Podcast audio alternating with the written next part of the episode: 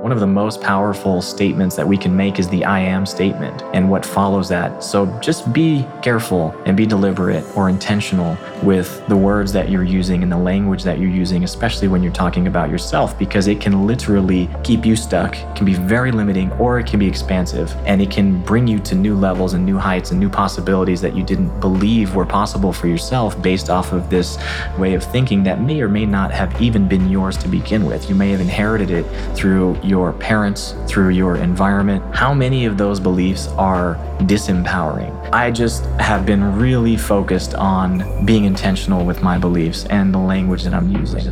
That's Nimai Delgado, and this is the Proof Podcast.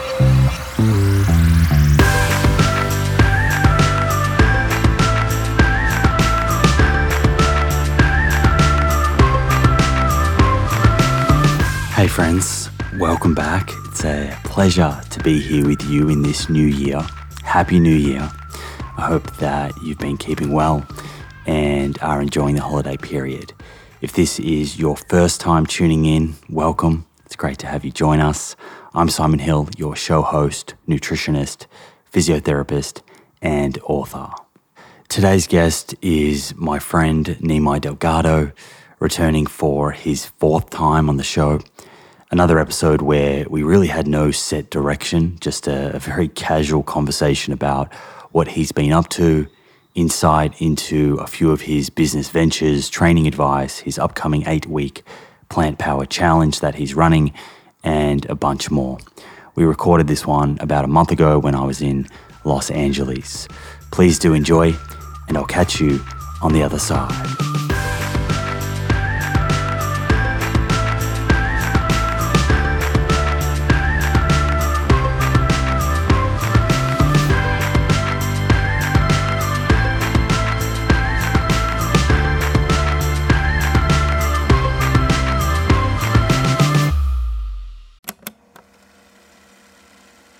One of the best ways to track our health is to regularly get blood work done, so we can take a peek under the hood and get a feel for the state of our cardiometabolic and hormonal health. You can do this with your local doctor, or you can use a service like Inside Tracker. The nice thing about Inside Tracker is they make the process super convenient. You can organize their phlebotomist, a person who draws blood, to come to your house or office to do the blood draw. A few days later, your results show up in the Inside Tracker app, and they provide lifestyle recommendations based on whether a particular test is suboptimal, normal, or optimal. I've checked Inside Tracker's lifestyle recommendations, specifically the exercise and nutrition ones, and I can confidently say they are evidence based and in line with the information shared in both my book and on this show. They even added ApoB to their ultimate plan, based on recommendation from myself and others. It's also nice to have all of your lab results readily accessible in one mobile app, making it easy to pull up past results and see trends and patterns over time. Get 20% off the entire Inside Tracker store. To get started, go to insidetracker.com forward slash Simon for this exclusive offer. That's insidetracker.com forward slash Simon.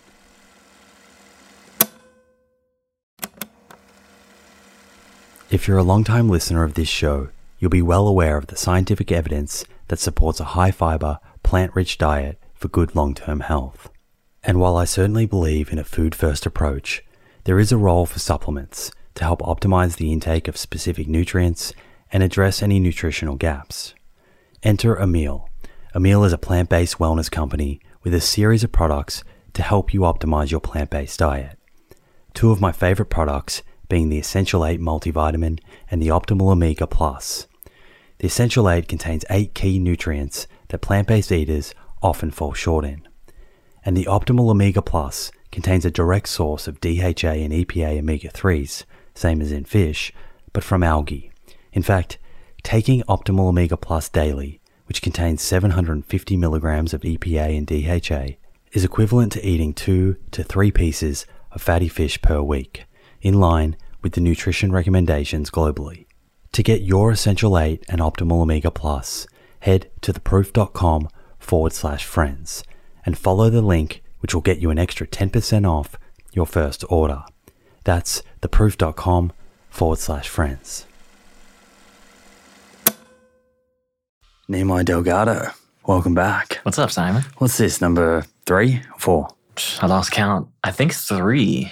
Or no, this might be four. First one was back in 2018. That was the the one that we did in the Jeep. Yeah. And then we've done a, we've done a few since then, and uh, it's been fun hanging out with you as always.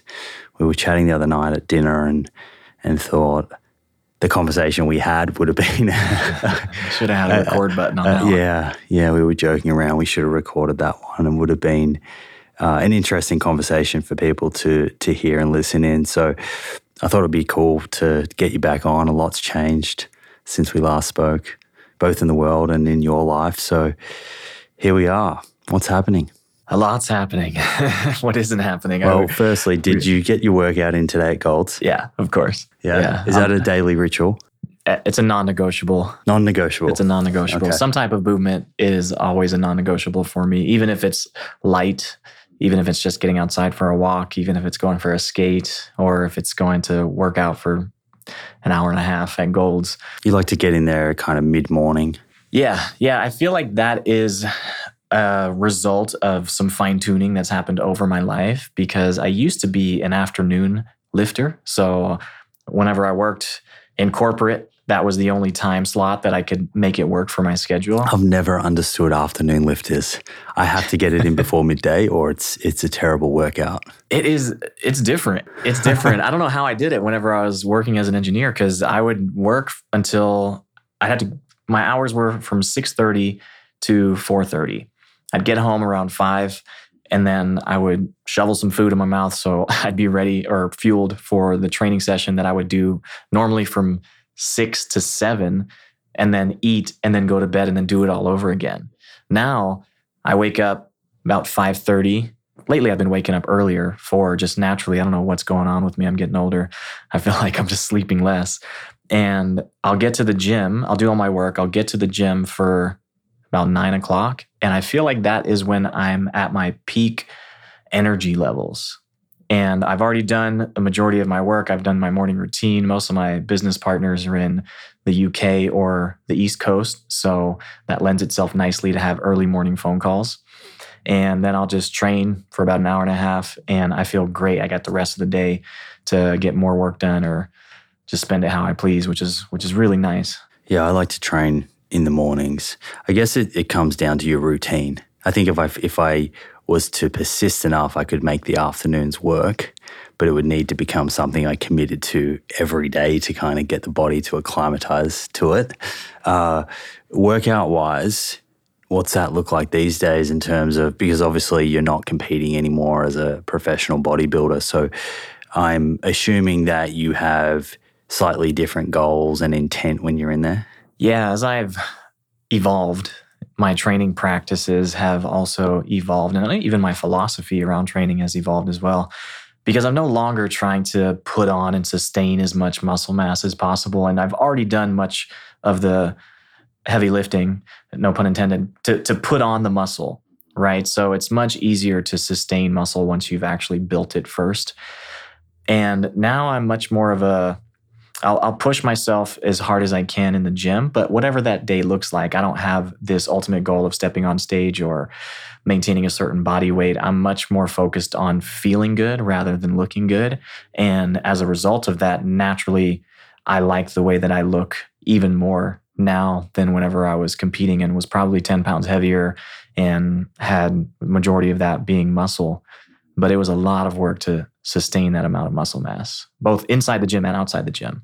So, from a like, if we were to kind of break this down to give people a bit of insight, a little more granular into how you how do you split your training and clearly weightlifting doesn't have to be overcomplicated, but often it is. What do you think are the sort of foundations, basics of, of a program that essentially are most responsible for a program leading to in this instance, we're talking about either maintaining or building muscle. Uh, the fundamentals always boils down to the fundamentals. They're classic movements, you know, the five compound lifts, the bench press, the squat, the deadlift, the overhead press, the bent over row. those are going to give you the most bang for your buck when it comes to energy um, and and return on investment. I would I would say it's going to take the most energy to perform those movements, but the return on investment, meaning the results that you'll see if you just focus on those five, you'll probably see quite a bit of noticeable results. So I incorporate those into my training session. Regardless, those are also my non-negotiables throughout the week. So the five major compound lifts you have bench press, squats, you have deadlifts, overhead press, and then bent over rows. And do you kind of uh, mix these up between machines and barbells and dumbbells, or what does that look like? Yeah, I always cycle through using barbell, dumbbell, and machines. I, I'm a sucker for trying out new machines just because I have a, a curiosity and a level of respect for the design that goes into the mechanics of of workout equipment. So I love trying them out and really feeling the angle, the difference, the way it's activating certain muscle groups differently, even if it's a slightly different squeeze or a range of motion. my my physiotherapy degree, we did biomechanics. So I'm the same. I'm, I, I walked into a new gym. Well, new gym for me because we're actually downtown LA now. I don't usually stay around here. There's a gym around here called, I want to say it's called John Reed. Yeah, I've trained there. Have you trained there? Yeah. It's like a nightclub. Yeah, they've got a DJ booth in the middle of the in the middle of the gym. It's the most unique gym that I've ever been into, but I saw some photos online and I could tell that they had some seriously good equipment. And I got there and I was definitely not let down. It was all the kind of German equipment and there's like, you know, 15 different chess machines and all different angles and yeah, it's it can be a bit of fun when you jump into a new gym like that. Yeah, so true story. I think that the company that owns John Reed may be an existing company that started in Europe. I don't know. I may be Yeah. botching this up, but they bought Gold's. Oh, really? Yeah, so they're now the owner of Gold's Gym. Including Venice. including Venice. So they brought a lot of the Gym 80 equipment into Gold's after after COVID. I think the the purchase happened sometime during 2020 or during COVID. So they brought in all these new equipment and they're extremely well designed. Is that the outside out the back? Is that what that is? The green, Yeah. sort of green Yeah. equipment. Yeah. Yeah. Whereas at John Reed, it's like black, but it's all Gym 80. Yeah. Yeah. It's quality stuff. Yeah. Okay, cool. So keep going on this program. So you got these five um, lifts, and you swap between dumbbells and barbells and machines. How do you kind of split up the the sessions over a week, and then within those sessions, are you starting with these compound movements? Are you finishing with them? How does that kind of look? Yeah, normally the way I'll structure a workout is you always want to start with what you can maximize first. So when your nervous system is at its most fresh, right? You start with those lifts because you can produce or you can lift the most amount of volume. And volume is what's imperative when it when it comes to building muscle. It's the most important factor. So I try to do those first and foremost in the as the first exercise after warming up, doing a couple warm up sets. That'll be first. And then I'll go into more of the ancillary movements that are more isolated, more singular, more focused on a specific type of movement rather than a prime mover, if that makes sense. Just because I like to get those out of the way and then I can focus on the detail. And as your workout continues, if you're training for 45 minutes, your nervous system is going to be going to become more taxed. You're not going to be able to fire as much muscle um, fibers as you could at the beginning of the workout. So you really want to maximize what you do initially. So if you can remember that whenever you enter the gym, just start with the heavy hitters after doing proper warm up. And as always, I'll always preface any of these conversations with form is king. Always execute proper form, master the repetition, whatever that looks like. I'm still into my 10th year of training. Do you leave the ego at the door? Yeah, your ego, ego is not your amigo. I always like to remember that. so It gets easier to do that as you get older, because you start working smarter and not harder, and you and this is and you don't want to get injured. no, and this is this is something that I've always been a fan of is, is or kept in mind is longevity, and I want to be able to last in this sport. I want my body to be able to last. I want to feel good as I continue to age, or even feel better as I continue to age. I mean, each day for me feels like I'm peaking. So I haven't felt that decline yet. And part of that comes with training smarter. So knowing when to rest, knowing when to dial it back, knowing when to, how to structure a workout, knowing what to eat, knowing how much to sleep. All of these things come with experience. So as I've gotten older, I've become more intuitive with these. But fundamentally, all of those things are very important, especially at the beginning of your, let's say, your your exercise endeavor or your journey because if you can learn how to master one rep and apply that to every single movement, then you will be much more efficient at building muscle, at protecting yourself from any type of future injury because you've already built the neural pathways that will fire in the correct order whenever you start to engage these more compound movements or these more complex movements. So, these are just little tips that I've picked up along the way, and they've helped me sustain this intensity for as long as I have. So let's let's break down a, a couple of those points.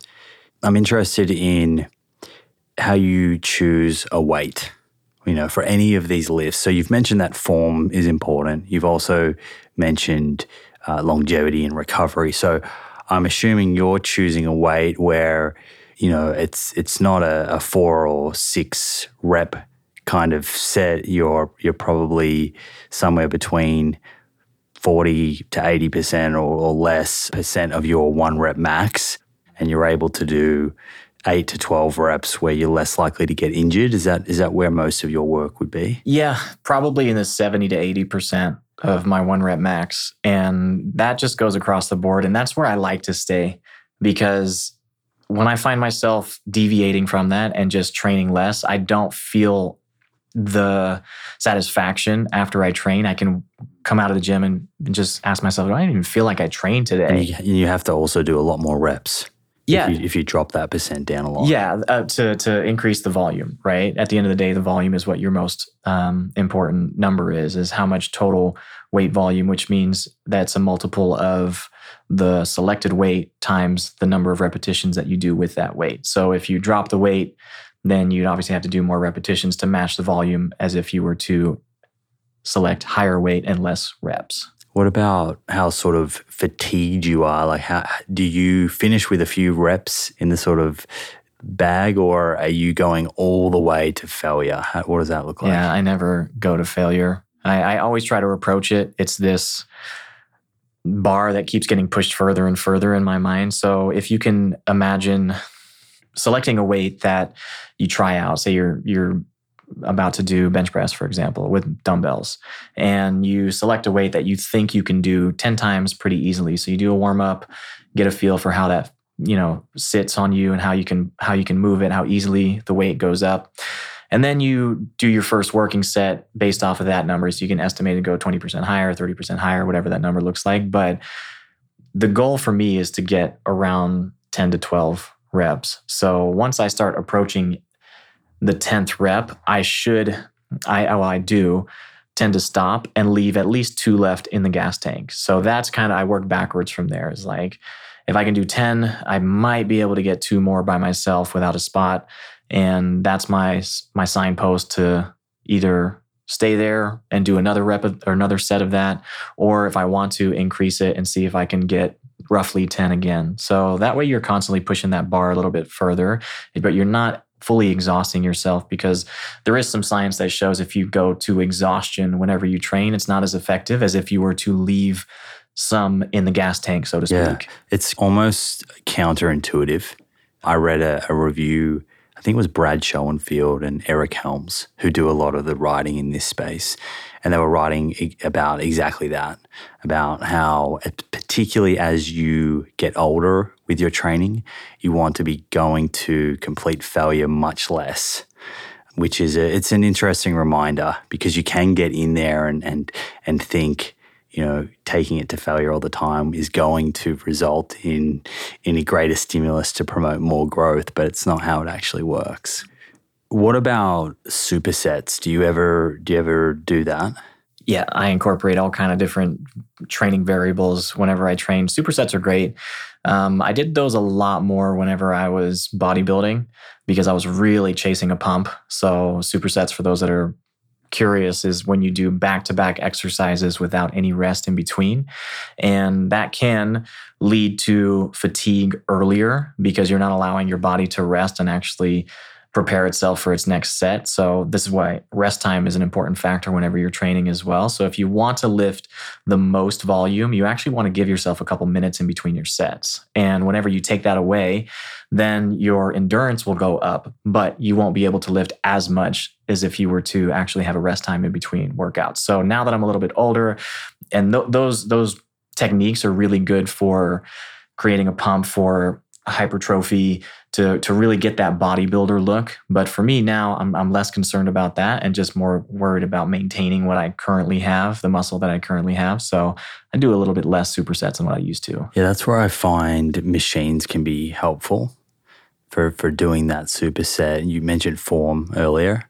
So if you've done your first uh, set with bar like dumbbells or a barbell, and you're tired, then doing the superset in the machine where it's a little more controlled can be a good strategy that I've found anyway. Mm-hmm. And just to switch things up, I mean, I am a fan of finding workouts that you actually enjoy doing. That if you're sick like me and you like punishing yourself in the gym, I like to find new ways of punishing myself. So trying different machines, different variations, different cables, different attachments, different angles. All of these come with just trial and error. And you find which one works for you and you find which ones actually enjoy that you enjoy and that produce the most results because it results are a tricky thing too because most people tend to gauge an effective workout based on how sore they are the next day. But that also changes the more experience you get with training.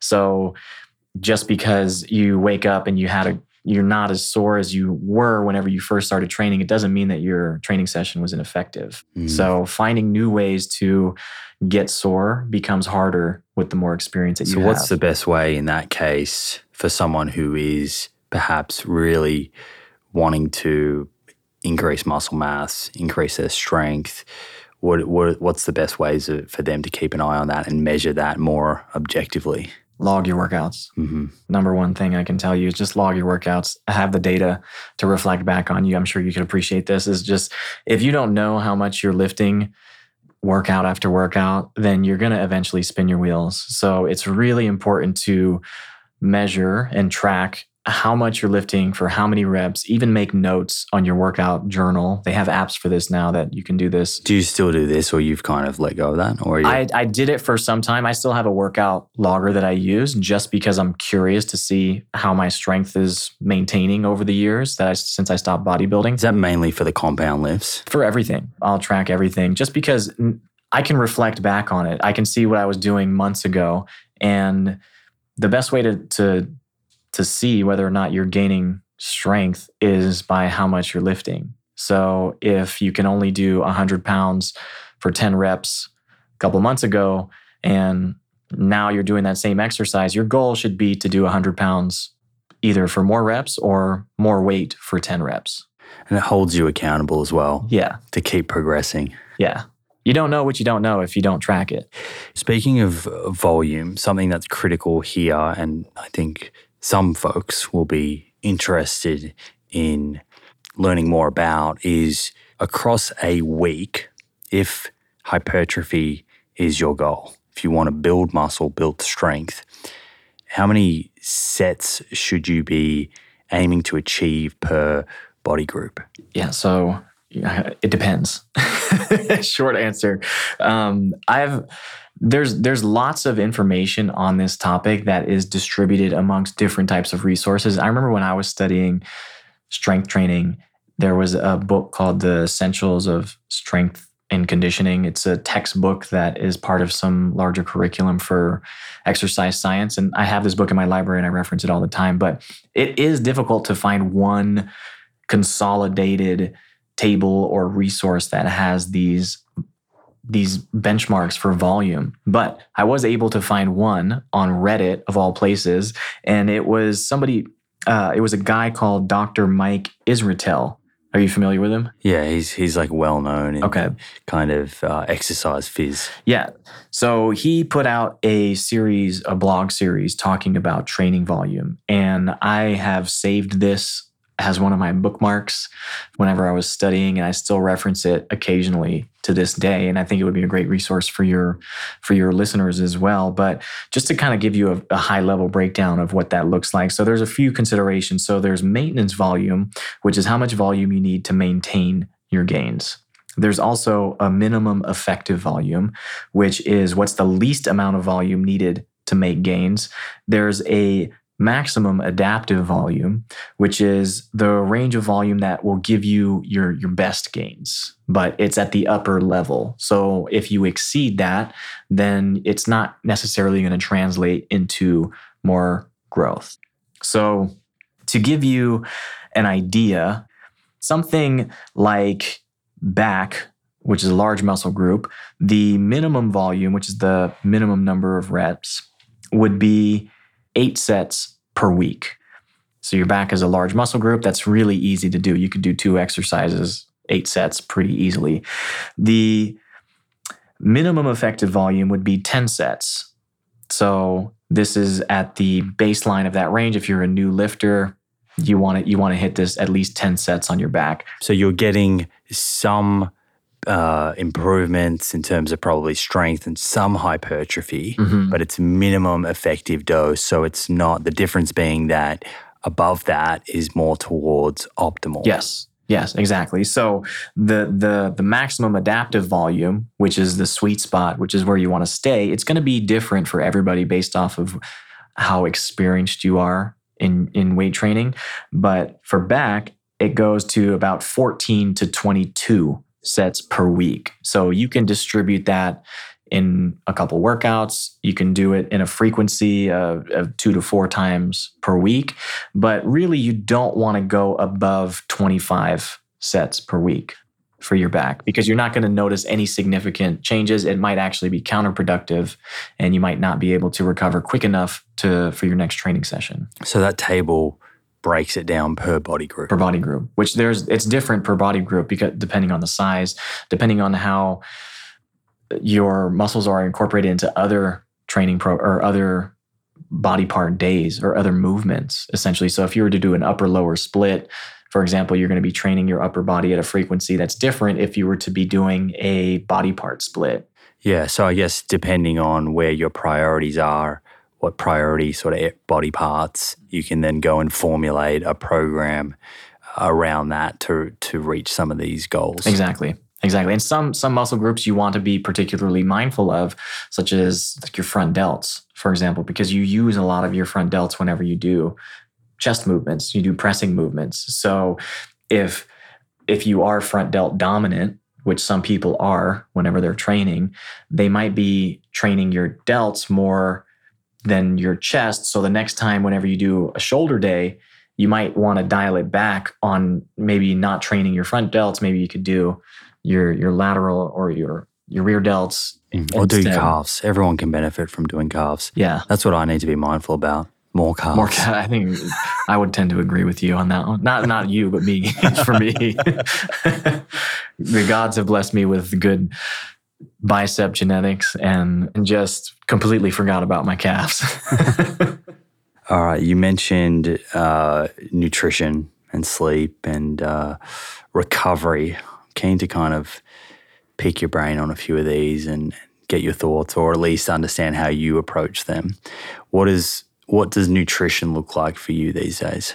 it's pretty intuitive. I, I feel like the early years of me learning how to design my nutrition around my fitness goals really set me up for success later on in life where I am now because I, I go back and I, I coach many people online and the first practice that I help them implement in my coaching programs is to track what they're eating. And most people aren't, and you'll most likely agree with this, they aren't educated in nutrition. We we grow up adopting, we we we inherit the eating habits of our household or our community without really understanding what nutrients the foods that we're eating contain. So, a really great practice for somebody that wants to just be aware of their eating habits and what nutrition it comes along with their food is just by tracking. You don't even have to change anything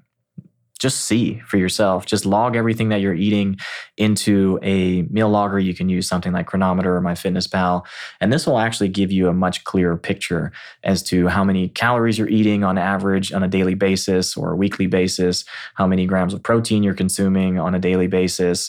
Same with fats, carbs, fiber, all of these really important nutrients. And you can actually start to see, okay, this is where the gaps are. This is where I need to make slight adjustments. So you don't even need a nutritional coach for that. You can literally determine your maintenance needs or your calorie your caloric needs based off of your fitness goal and then just roughly change small things here and there.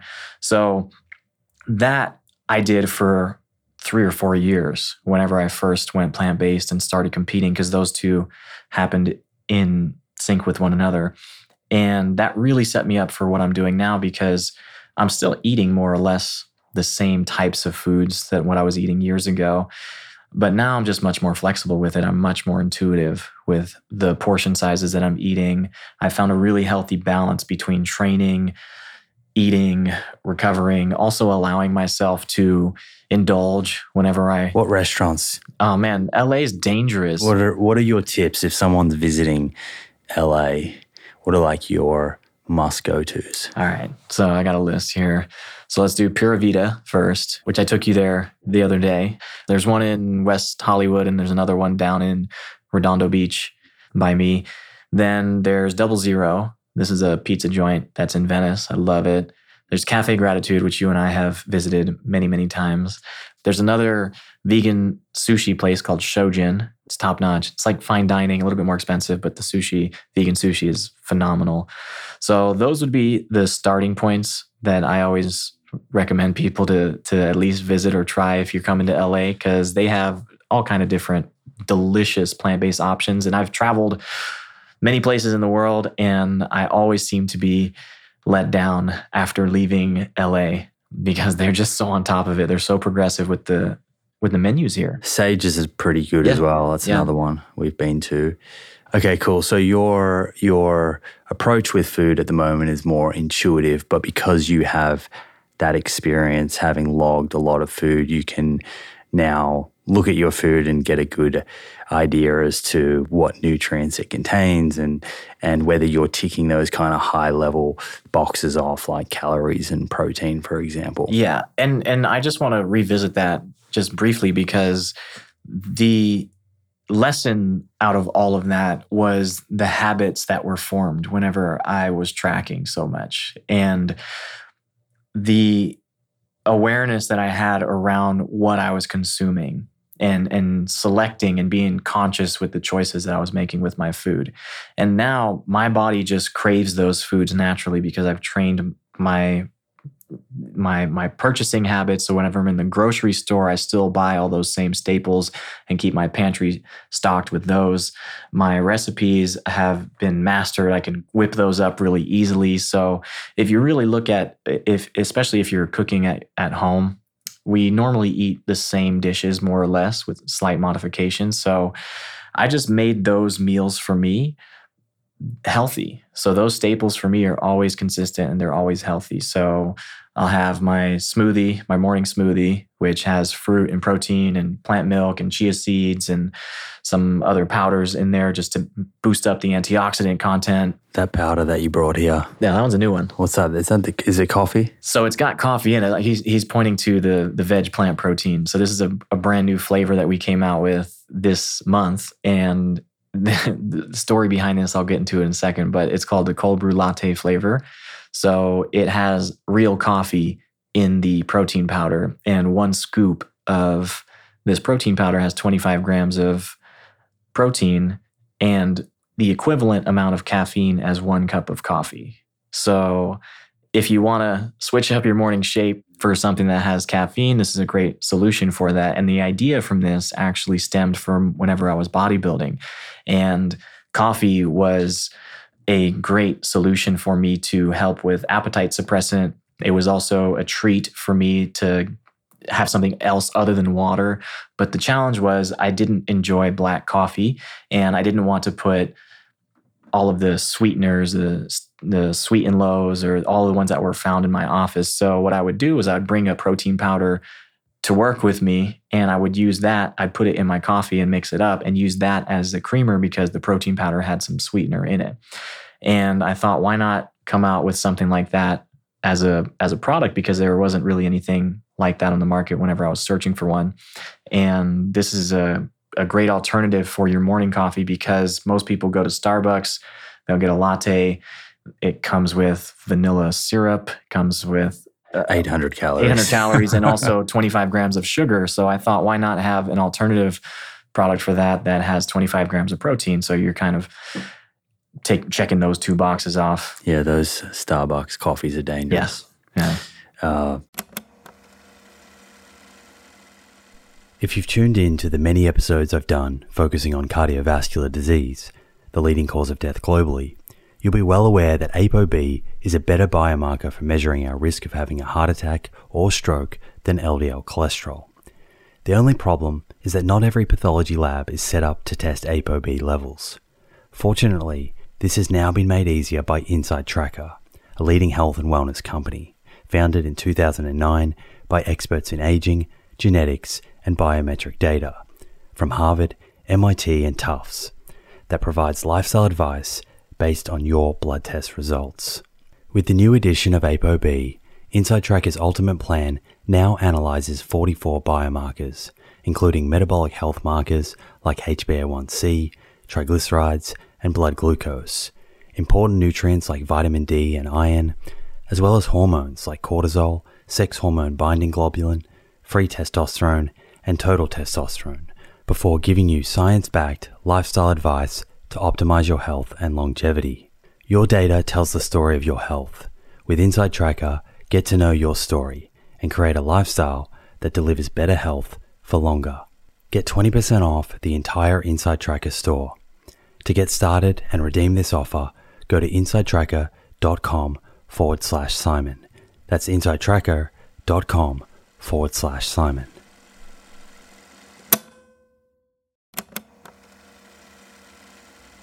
Hey, friends. The scientific evidence on lifestyle habits that lead to longevity is clear. Now it's time to put this knowledge into action. I'm excited to announce the Living Proof Longevity Challenge, a 12 week program to build evidence based lifestyle habits to optimize longevity. My team and I have transformed over hundreds of hours of conversations with experts on aging, nutrition, and exercise into a life changing 12 week program that will challenge you to develop habits that lead to a longer, better life.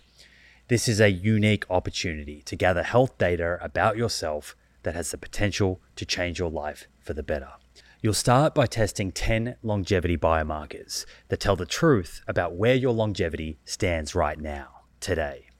Following that, you'll get a personalized longevity score to guide your 12 weeks of habit building that will boost your score and improve your biomarkers for the better. After the challenge, you'll retest your 10 biomarkers and see the proof of how powerful these science backed habits really are. Head over to theproof.com forward slash living proof to download your zero cost copy of the Living Proof Longevity Challenge today. That's theproof.com forward slash living proof. Look forward to joining you on this journey. I want to talk about veg and the business side of things in a minute and sort of understand what that process has been like for you coming from uh, an engineer background and, and, and now running your own businesses. But just to, to kind of finish off on the nutrition side of things from your end, do you focus at all on prioritizing protein at all these days? And what are the, the sort of major plant based sources of protein in your diet? And the second question I have that I think people will, f- will find interesting is, and this may be more specific to when you were bodybuilding, how important do you think it is to separate meals out over the course of the day? As opposed to, say, having one or two meals? So, whenever I was bodybuilding, I did separate out my meals and distributed them equally throughout the day. And each one of my meals had roughly 20 to 30 grams of protein within them. So, protein was a priority whenever you're trying to build muscle, and especially whenever you are in a caloric deficit and you are training to look a certain way or get to single digit body fat and step on a stage on a certain date. So you really want to be accurate with how with how you calculate that. These days, I still prioritize protein because I train. I'm, I'm an athlete. I have high caloric demands. I have high nutritional demands because on any given day, I'll train for an hour and a half. I'll do cardio for 30 minutes. Uh, I'll go on a hike. I'll go skate.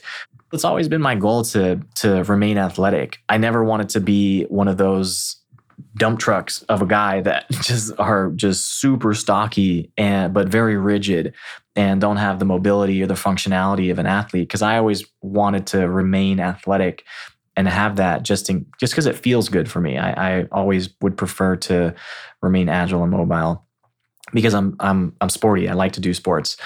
So that was always that was always a priority for me and still is to this day. So protein is a critical component of that.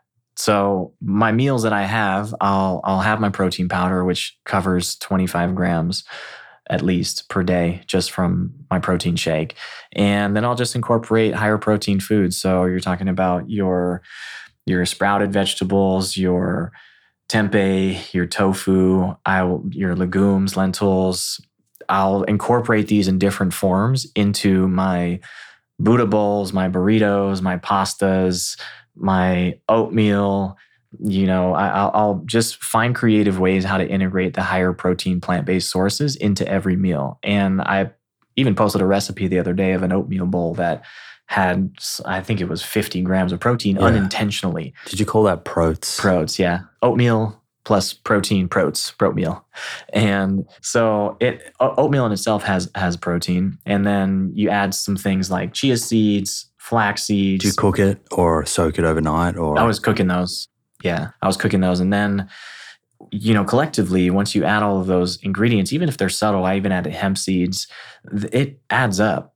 And most people may be thinking yeah but those also may contain some fats but realistically, if you're getting those healthy sources of fat, you don't have to concern yourself as much as if you were adding refined oil into your recipes. It's a different story. So you can add those healthier sources and not concern yourself so much with the amount of carbs and the fats because once you hit if you if you focus on adding just the higher protein plant sources into your recipes you'll naturally probably exceed the amount of protein that you need, at least for the, for the average individual, and and also in cases for athletes. So for me, I aim for about 150 grams per day, and oftentimes I'll exceed it unintentionally. Yeah, that's similar. That's probably where I would land as well. Talk to me about supplements. So on top of all of that, what what are the kind of daily supplements that you would take personally? So this is this is a fun question because this was what launched me on this path of founding and starting my own supplement company was because what I was constantly pulling products from this company and that company and it was this hodgepodge collection of different supplements that may or may not have been from fully vegan companies meaning some companies formulate products with the intention to fill a gap not necessarily through the lens of what are the needs of a plant based athlete. So if it checks the box, they can slap a label on it, say it's vegan, and then put it to market. But it doesn't necessarily mean that it's intentionally and formulated for plant based athletes. So whenever I first started Veg, I was looking at the supplements that I wish I had whenever I was bodybuilding and how do we create and formulate supplements through that lens.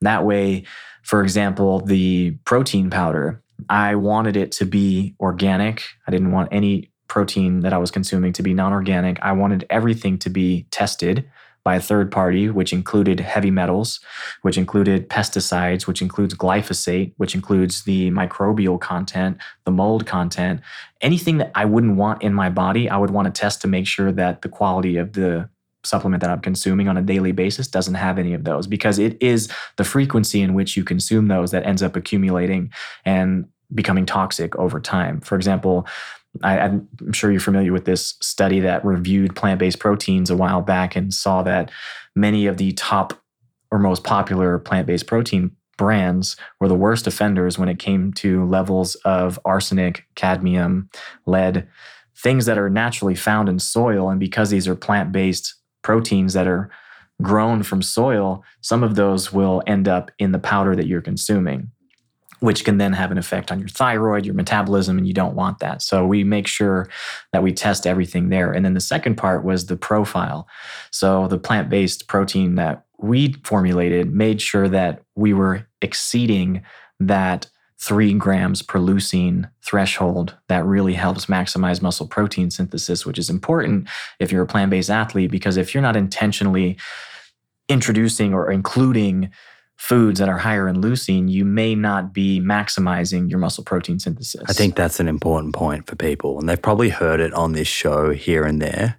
But what Nimai is saying is plant protein can be just as anabolic as animal protein as long as it hits what's called a leucine threshold. And when you're buying a plant protein, that's one of the important things that you want to see that it is not only providing enough total protein, 25 grams or so, but also hitting that three gram leucine threshold. Mm-hmm.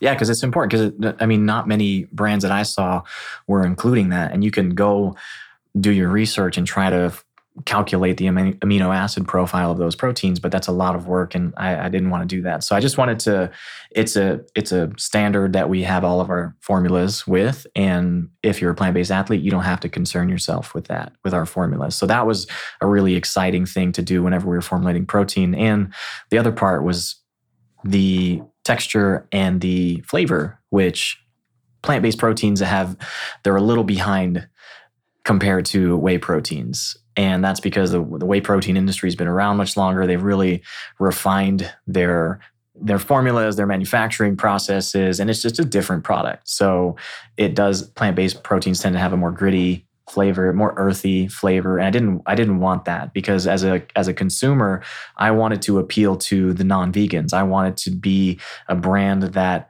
happened to be vegan that was just a solid brand and had solid formulas across the board. Particularly if you're wanting to stick to organic as well and natural, it makes it even harder. That must have been very challenging. It does. We had we spent a lot of time in R and D. I, I sipped a lot of different protein powders and, and and iterations of the final formula. And to be honest, I was sick of protein for for quite some time. But I really felt like we we did a as good a job as we could possibly do with our formula without sacrificing any of those key elements that I really wanted to check the box with because and this is something this is part of a entrepreneurial journey that you don't realize as a consumer is that you can have an ideal product and it looks great on paper but the translation of that to manufacturing and whether or not it's economical or whether or not you can sell it there's a, there's an intersection there that you you you'll have to compromise in some way or another. And especially for a new company and you're working with a budget, you have to find out. And you're not ordering as many units yeah. as the big boys. Mm-hmm. So your your sort of cost per unit's going to be a bit higher. Yeah. Yeah. And we've as a company bootstrapped everything. So this was something that we wanted to take on ourselves and, and start small and scale as the company grew. So it, it, that was an important part for us too, because not only did it force us to become more creative with our formulas and our partnerships, but also in business, which was a new domain for me because as an engineer, I worked for a corporation where I was just an employee. I didn't have to worry about all the other facets of business. And it was nice because I could go check in or clock in and then clock out and someone else is doing all the rest and they're taking all the risk and they're putting up all the money. But as an entrepreneur, you leave that nine to five job for a 24 hour a day job. But the difference is is that this does not feel like a job to me at all. It feels exciting. I wake up every day very excited to get to work and to work on my business and in the business too, because I'm learning every single day. I'm a student. I'm listen to audiobooks. I download as many resources as I can to learn every day, which is a important part of growth in all areas of life. And business is just another solution that's waiting to be solved. It, there's there's problems, there's solutions, and you can get creative with it. And it's been a very very fun journey for me. I want to dig into some of those key learnings, but before we do that, let's finish on your daily Yes. supplementation. Okay. So you you have usually you'll have one protein shake a day. That might just be sort of by itself as a coffee, or it might go into your oatmeal, for example, or it could be a smoothie. I've seen you have smoothies before, um, and then I know you have another four or five supplements in your range. But what is maybe walk through what they are and also how they kind of fit within your day. Yeah, for sure. So the other one that I take every day, well, I take most, if not all of these every day, is our essential, which is just a multivitamin that contains B12, D3, omega 3, and K2. So those are very important nutrients that you want to make sure that you get your bases covered as a vegan, or to be honest, this, the general population needs to be sure that they're getting enough or adequate levels of those nutrients because it's it's not a vegan problem anymore. It's a general population problem because of the methodology in which we're consuming food now and the way that it's either raised or grown or manufactured. Mm-hmm. So and a lack of sunlight. Exactly. Exactly. Depending on where you live. So so the essential every day, and then I'll do creatine, which if you're an athlete, I highly suggest considering supplementing creatine. And if you're a plant-based athlete, you might even benefit more because we don't naturally consume creatine in our diet because that is typically found in in animal proteins. So as a vegan, you're not getting uh roughly two grams of creatine through your diet. So even if you want to supplement two grams, it can be beneficial, which will help you with your power output. It'll help you with your endurance. And uh, if you're a bodybuilder or a weight trainer, any kind of athlete, creatine can definitely help make significant progress in the gym and in whatever sport you're playing. And it's one of the safest, probably the safest known ergogenic supplement out there. It's been studied for a long, long time. And and I've seen studies where they've even tested the safety profile at like 30 grams a day. So it's uh, it's it's one that you can take with confidence, knowing that it's been tested very, very rigorously. Mm-hmm. And and our blend actually has two grams of adaptogenic mushrooms as well. So turkey's tail, chaga, reishi, and these really help with oxygen transport to help delivering more oxygen in those bursts of intense training sessions, which can help your peak power output. It can help with your endurance. So we wanted to blend those two together. And I'm a huge fan of mushrooms and exploring that as well. So I wanted to incorporate that into, into one of our products. So the creatine, and then also I'll take a uh, tumor, what we call the turmeric plus, which has turmeric, ashwagandha, and rhodiola rosea. These are Ayurvedic herbs that have been used for thousands of years that help promote blood flow, help decrease cortisol, improve mood, and also can help with testosterone production. So that is just a no-brainer for me, and it's all natural. So it's not synthesized in some in some lab. It's it's these are organic, natural herbs and that have been around for some time. And then I have my pre-workout and that's that's pretty much it. So pretty basic supplement protocol.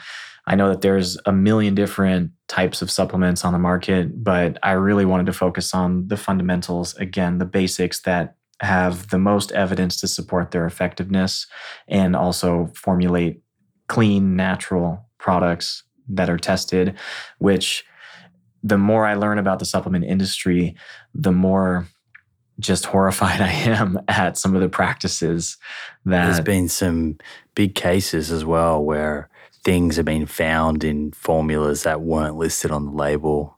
It's a big issue, right? Mhm. yeah, or even even mislabeling the content of the let's say protein for example there's such things as nitrogen spiking where you can add amino acids to a formula which would then give you a distorted amount of protein per serving so th- there's ways around these these formulas that most people that are, aren't in the industry don't know about. So as a consumer it's important to educate yourself but also as a as a manufacturer it's important to not fall victim to those practices and to be very intentional because it's a, a business can be a vehicle for change.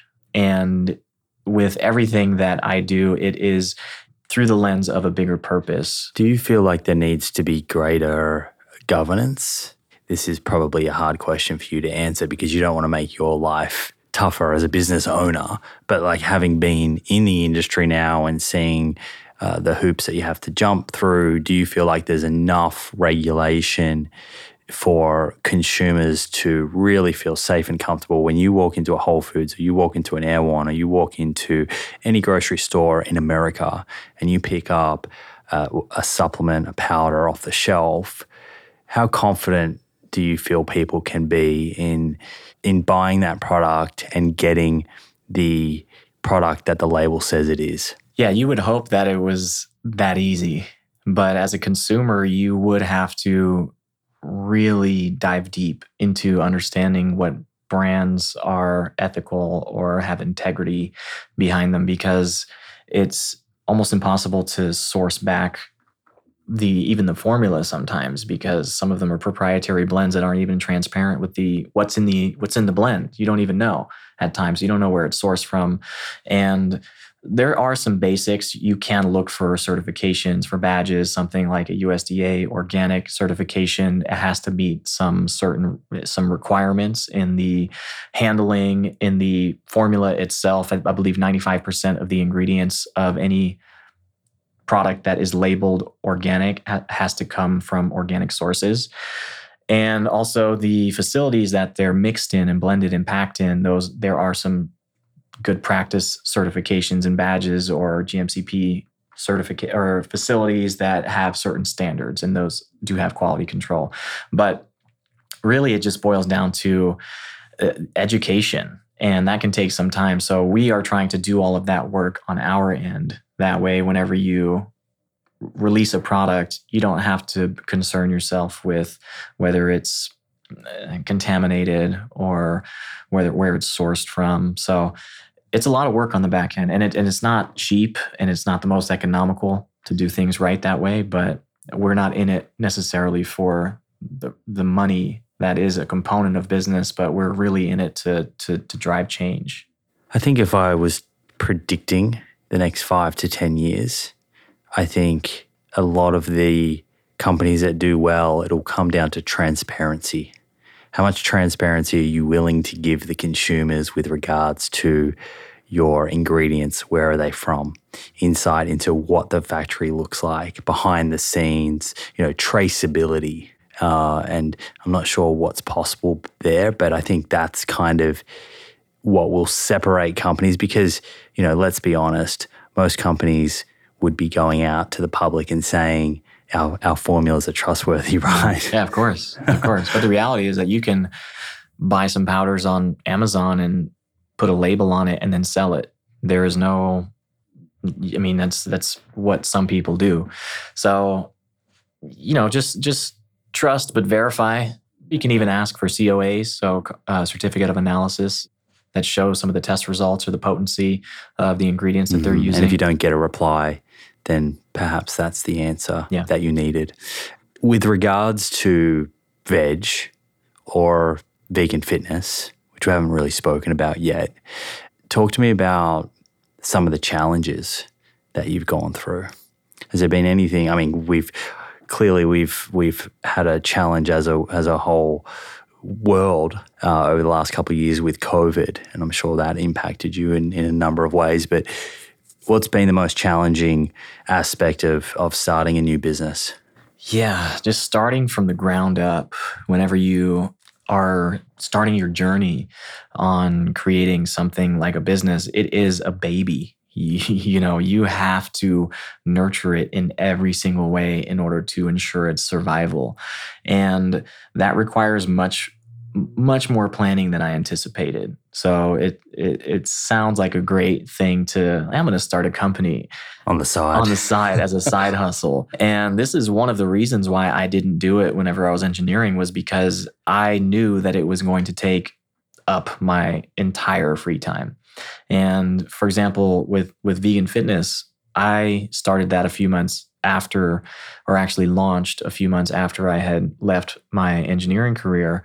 And the first 4 months, 5 months and maybe even year before that, we were me and my business partner were conceptualizing what was our intention with this company what type of impact did we want to have what were our core values who are we speaking to what is our ideal client like and what do they like and how do they think and what do they really value so if you can really get clear on that then it makes your life much easier because if not you're just speaking into the ether and you're just hoping to create a problem and then sell a solution. And we didn't want to do that. So lately, one of the things that I've been focusing on is is how to create community. And, and community is such an important part of, of any business and really nurturing the community that you have or building the community that you want to have.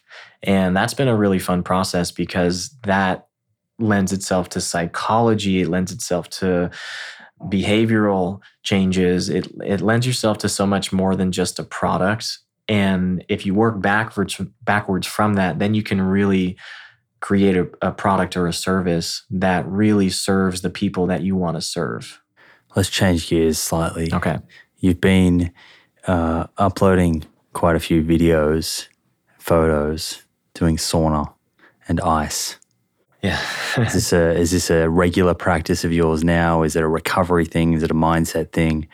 Talk me through that. It's a bit of both. It's it's I'm exploring it. This whole biohacking culture and all of these different modalities. It's Pretty trendy the uh, the sauna and ice. It is. It is. Yeah. And I, I I I haven't really looked into the research as much as some other guests probably have on your podcast, but I'm much more of a a skeptic until I try it for myself. And I enjoy the hot cold therapy or the hot cold exposure. So even this past weekend, I, I went and did ice bath and sauna. We did four or five rounds of about 10 minutes in the sauna, followed by at least a minute in the ice bath. And it's quite an experience to go through that. And the physiological benefits from it, I did feel because that was a day that I trained legs. I also went running because I'm doing a Spartan race. And that day I was really sore, especially my knees from running because I'm not, we were running on concrete, and I didn't have the right shoes. And I felt immediately the benefits of the ice bath afterwards. And whether or not it alleviated the soreness or it helped me recover, I don't know. I don't have the metrics to really determine that. I did feel better. So I am a fan of exploring that further and, and maybe creating more of a routine out of it. But really what I like is the the mental fortitude that's required to do those types of things. So even a sauna at close to 200 degrees it, it's a it's a challenge you you got to have some mental resilience to be able Was to that a dry in. sauna or infrared? It was or- a it was a dry sauna, and then we'd get into the ice bath for a few minutes, and that in itself is an entire an entire process where every single cell in your body is screaming at you to get out. But if you can learn how to sit with that discomfort and make peace with it, then you can come out the other side with this newfound sense of trust in yourself that you are capable of withstanding some pretty challenging environments and that's what I really like to get out of it because it's a it's a challenge but it's more so a mental challenge than anything else. Yeah, I haven't had any guests on that have spoken about the science at all, Okay. and I've I've looked at it a little bit. I know Huberman has yeah. he, he's constantly putting out protocols. protocols. Yeah. So I, I did, I listened to a conversation that he had with a, a researcher, Susanna Soberg. Did you see that? no, I didn't. So she's done some very interesting research and sort of summarized this. And I'll do my best to kind of summarize her work, and I'll put a link to her work in the show notes. But uh, because I, I have a sauna and ice bath at home as well, and so I was very interested in this research to see, you know, when looked at in an objective manner, what seems to be the best protocol, right? Because I usually just jump in and out, and Yeah. I'm making it up, um, and a lot of it is for me has been more of a mindset thing as well but I am acutely aware that there is some benefit from a metabolism point of view, particularly the ice. And her work has shown that, of course, when you jump into an ice bath, your body cools down a lot very quickly. And it, when you get out, or actually while you're in there, but also when you get out, it activates non shivering thermogenesis, which is like brown fat thermogenesis. And so you have these brown fat cells that essentially to heat up the body to they they start burning fat little little particles of fat within them to heat the body back up and it increases uh, metabolism the metabolic rate. And her work looked at what's the what's the sort of optimal protocol from a hot cold therapy to activate that process. And she found that about 57 minutes of hot sauna a week and 11 so this is broken down over a week but you can split it up 57 minutes of sauna and 11 minutes of cold therapy so you could break that up into to sort of four minutes ice bath and uh, what's that 20 minutes sauna three times a week and it's going back and forth. So you, that ice bath could be you could do four rounds, for example, and you know one minute rounds or whatever it is.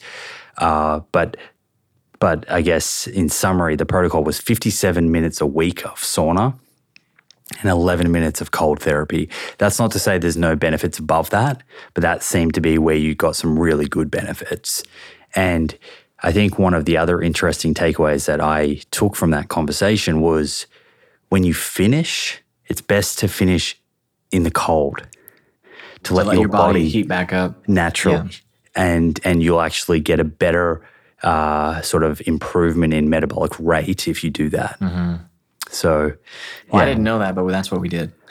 Yeah, well, there you go. And that's Mistakenly. That, that has been named the Soberg principle. So I'll put that into the the show notes. I think it's an interesting. yeah. So what was it? It was 57 minutes and then Yeah, so it was sauna. 57 minutes of sauna, hot sauna a week, and then 11. and 11 minutes of ice. Okay. So you could kind of break that down to three, four sessions across a week or however you wanted. Uh, and as I said, there it wasn't that there was no benefit sort of beyond that. I'm just not sure that was tested.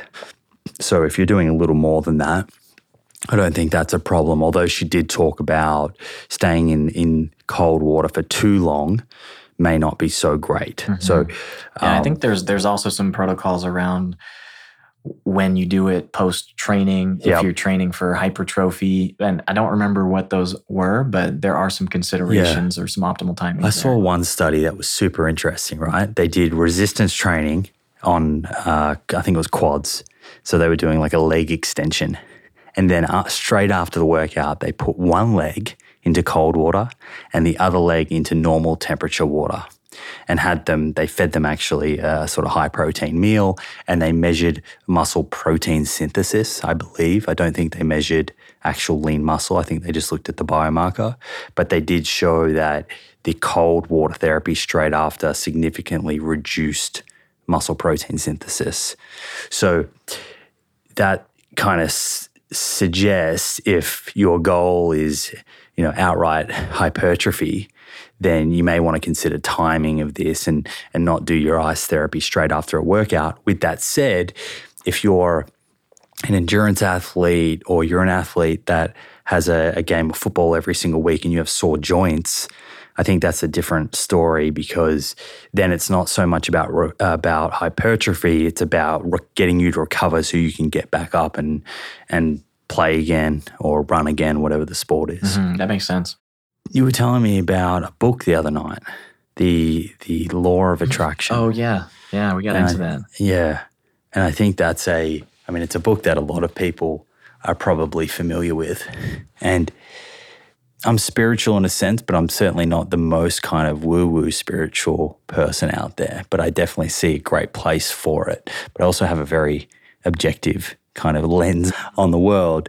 But I really I enjoyed what you were telling me about that book, and I, I thought there was some great takeaway learning. So I'm I'm interested in perhaps if you can share, you know, the the message of that book and and sort of how that's helped you navigate your life. Yeah, well, I'll just want to preface this. I'm no expert in this. This is just through my own study and application that I can definitely do my best to share this, but just wanted to give that preface.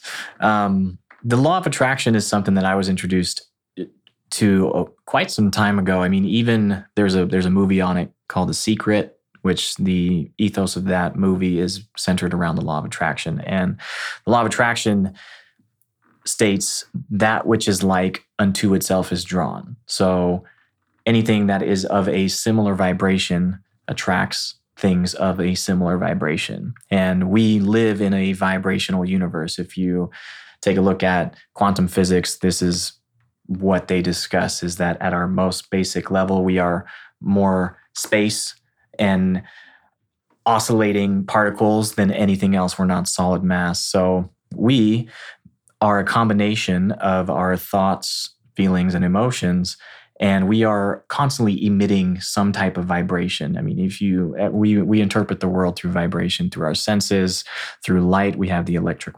electromagnetic spectrum some of which we can see. I think only 1% of the electromagnetic spectrum we can see. But as humans we tend to think that seeing is believing. But there's so much more to this universe than we could even begin to possibly understand. So what i enjoy about the law of attraction that it's based around positive perspectives in life and how to really try to implement a practice of looking on the bright side of things instead of focusing on the negative. And it starts with our thoughts because our thoughts have an energetic signature attached to them. And everybody that's listening right now can relate whenever you get into a negative thought spiral, it only intensifies. And it's very hard sometimes to climb out of a negative feeling.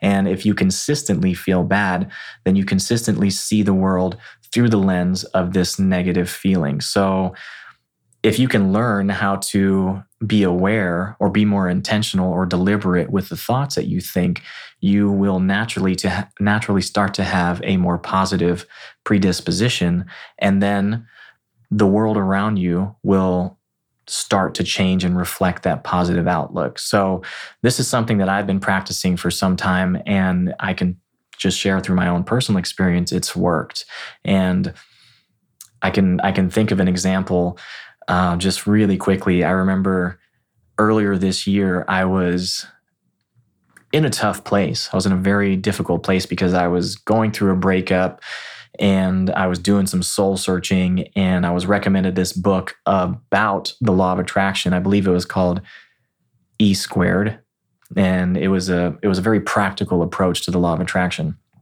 So I'm listening to this book as I'm driving and there was an exercise that was basically said give give the universe 48 hours to prove to you that the law of attraction is real.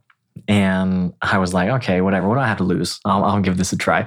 So it said, think of something that you want. Get yourself into a good feeling state first and foremost, because that is when you are most potent and you your attractive force is at its strongest. Is when you feel good.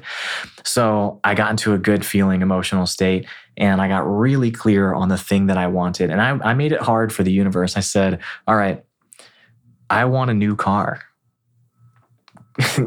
prove to me in 48 hours that you're going to get a, that I'm going to get a new car. And I was in, I think I was in Colorado at the time.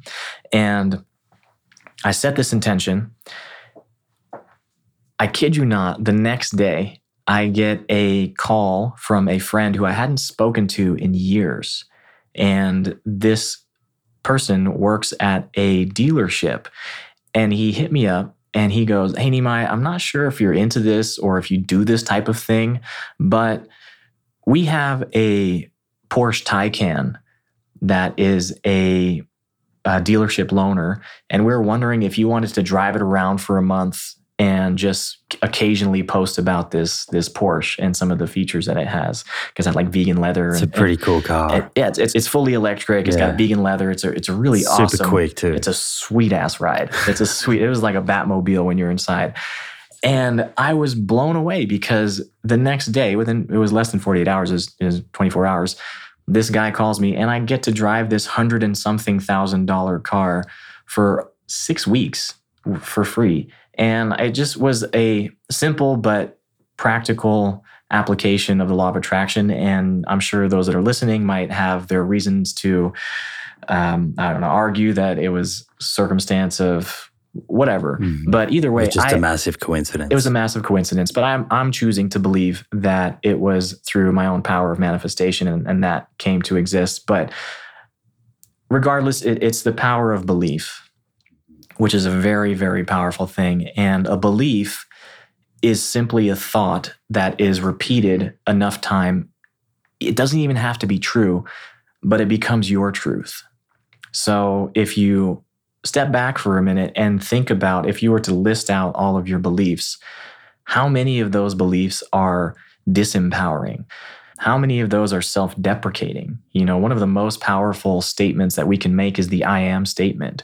And what follows that is a very, very powerful statement. So just be careful and be deliberate or intentional with the words that you're using and the language that you're using, especially when you're talking about yourself, because it can literally keep you stuck. It can be very limiting or it can be expansive. And it can bring you to new levels and new heights and new possibilities that you didn't believe were possible for yourself based off of this limited way of thinking that may or may not have even been yours to begin with. You may have adopted it through, again, you may have inherited it through your parents, through your environment, through your culture. So I just have been really focused on being intentional with my beliefs and the language that I'm using. It can be tough though if you're in a bad place and you feel like a lot of things have have happened to you in succession and it can be tough to get out of that that space of negativity and you know self-limiting beliefs. So, my advice to anybody that may be experiencing that is to start small, is to look around you in your experience and focus on the things that are going good and that are going well for you instead of focusing on the things that are going bad. And let that be the access point to better feelings. And if you continue to do that, one of the simplest ways to do it is express gratitude because e- when you express gratitude, it immediately erases any feelings of despair because you, it allows you to focus your attention on the things that you have access to right now that are in your life, the people that are in your life, the relationships, the roof over your head. It, it can be something so simple and grow and expand on that. And if you continue to do that and you continue to focus on the things that you do want instead of the things that you don't have or you don't want, then those things will naturally start to flow more into your reality. So this this holds true for relationships, it holds true for things, it holds true for careers. It's it's almost as though if if say you have a partner, right? And there's something about the relationship that you don't like. If you continue to only point that out to your partner, it's not going to improve the situation. But if you tend to use positive reinforcement and say, hey, last night when you paid me that compliment, I really appreciated that. I- really, it really made me feel seen and heard. And I would really like if you did more of that instead of approaching it saying, you never compliment me. I do all this for you and you don't ever acknowledge it. Those two have two totally different energetic signatures of how you're approaching somebody and the response that you get from the first way of, of focusing on the good things that they're doing will only elicit more of that positive good feeling behavior from that person Beautifully said. Now, before we round this out, we haven't spoken about vegan fitness yet. And I've been traveling now for three months or so, and you lose a bit of your routine. You know, the my diet hasn't been probably as good. My training's been fairly consistent, but I want to get jacked again. Um, so no, I just I just want to get back into to better shape, and uh, I'm thinking that I might have to get involved in one of these challenges. Yeah, man, I would love to have you be a participant in one of our eight week challenges because it's just easy to follow. And as someone that's seen many other fitness programs online, we we try to incorporate elements of, of, of psychology that will produce the most behavior changes. And when you try to approach anything from this idealistic approach, this perfectionist approach, normally what happens is people tend to fall off pretty rapidly because it can become overwhelming. There's too much information to remember, especially when you're first starting off. So I really liked the, philosophy that we've been able to create around our eight week vegan fitness programs is because we don't preach perfection. We we try to encourage progress. So how's it work? Like if if when I sign up, what, am I signing up to?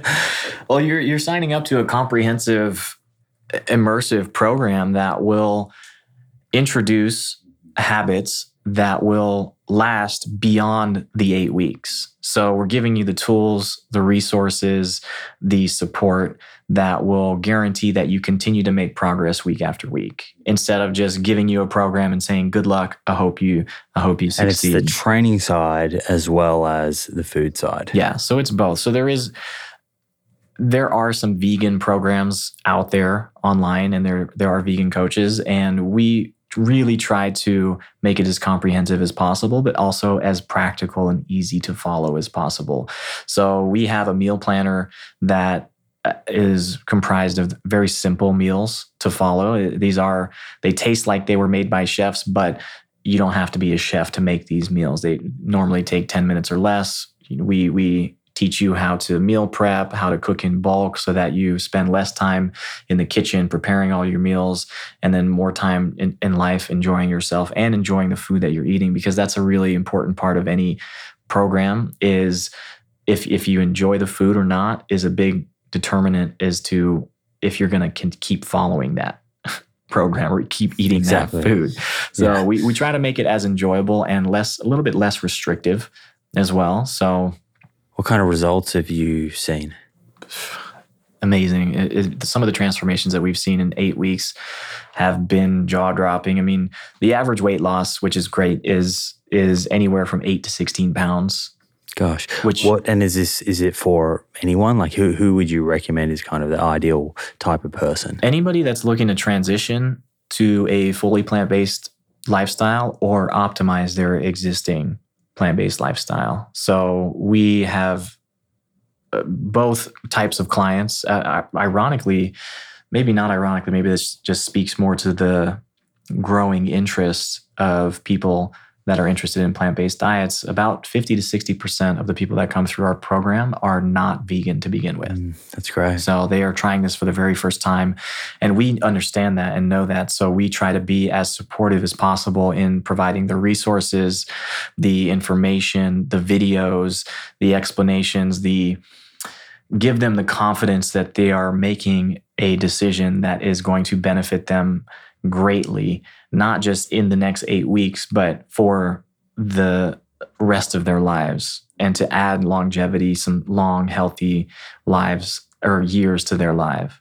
So, this is something we've been doing for years. And, you know, I don't talk about this publicly very often, but we've essentially built an entire platform. My business partner is a software engineer, and between him and me, we've built a technology company. we didn't intend on building a technology company, but we continued to want to build a system to where we could coach these clients in a way that was efficient, that can that kept the touch points that were needed, and that were tracking the metrics that were important to produce the most results with the least amount of effort. Cool. All right. Well, I'm gonna take you up on that. Yeah and we yeah. might need to get a few people. Yeah, it'd be fun. This it'd, it'd be really fun for you in particular because you're so data driven, like I am, to do a DEXA scan at the beginning of this, of whenever you, if you decided to join us, we'd love to have you, and then do a DEXA scan at the end and see how much either how your body composition mm-hmm. changes. I will do it throughout that. Hold me to it. Okay. This is my word. Okay. and we can get some people. Maybe maybe a, a, few from this community can can join in as well. Yeah, I would love that. Cool, man. Well, as I said, great to hang out again. Always. always, always looking forward to coming back and seeing you in LA. So it's been fun and appreciate you coming on and, and sharing again. Really cool to get an update. And uh, you're doing a lot of wonderful things. So I'm super happy for you, firstly, and really looking forward to seeing how everything grows from here for you. Yeah, and likewise, man. I remember when I first stumbled upon you a couple years back, and it's just so cool to have become friends with you and to continue our friendship year after year. Even if we see each other every now and then sporadically throughout the year, it seems like we pick up right where we left exactly. off. And but both of us come with having accomplished more with new goals that are even loftier than before. So yeah, it's it's been a pleasure to witness your evolution and your expansion as well. Very cool. Let's do it again, man. Let's do it. Let's do it. There we go. As I said, no real structure to that, but I hope you found it interesting nonetheless. If you are wanting more information on developing a training protocol for hypertrophy, I have linked Dr. Mike Israetel's recommendations in the show notes, which is based on the volume principles that Nimai spoke about for each body part. This is the link which goes through the number of sets for different muscle groups abs, calves, chest, back, etc. It covers the minimum effective volume, the minimum sets that you need to perform per muscle group to make gains, and the maximum adaptive volume, the weekly sets per muscle group where you will make your best gains. It's a nice, simple protocol based on science, something that I would encourage people to learn and implement before focusing on things like supplements, which really are the cherry on top when it comes to promoting hypertrophy and building strength. I've also popped a link into the show notes to Nimai's Plant Powered Challenge, which kickstarts January 10th. If you are looking to kickstart 2022 by getting into shape, then I strongly recommend taking a look at Nimai's eight week meal plan and training program. The results that his community members get are truly incredible. Importantly, if this is something that you want to take part in, you need to sign up for this challenge by January 9th. I think that's a good place to bring this one to a close. Thanks for tuning in. I appreciate you and look forward to hopefully bringing you more interesting conversations in the year to come. Happy New Year. May it be the best year ever, full of lots of fun, happiness, and of course, health. I'll catch you back here in a few days' time. Deal? I hope so. Until then, remember more plants, my friends, more plants.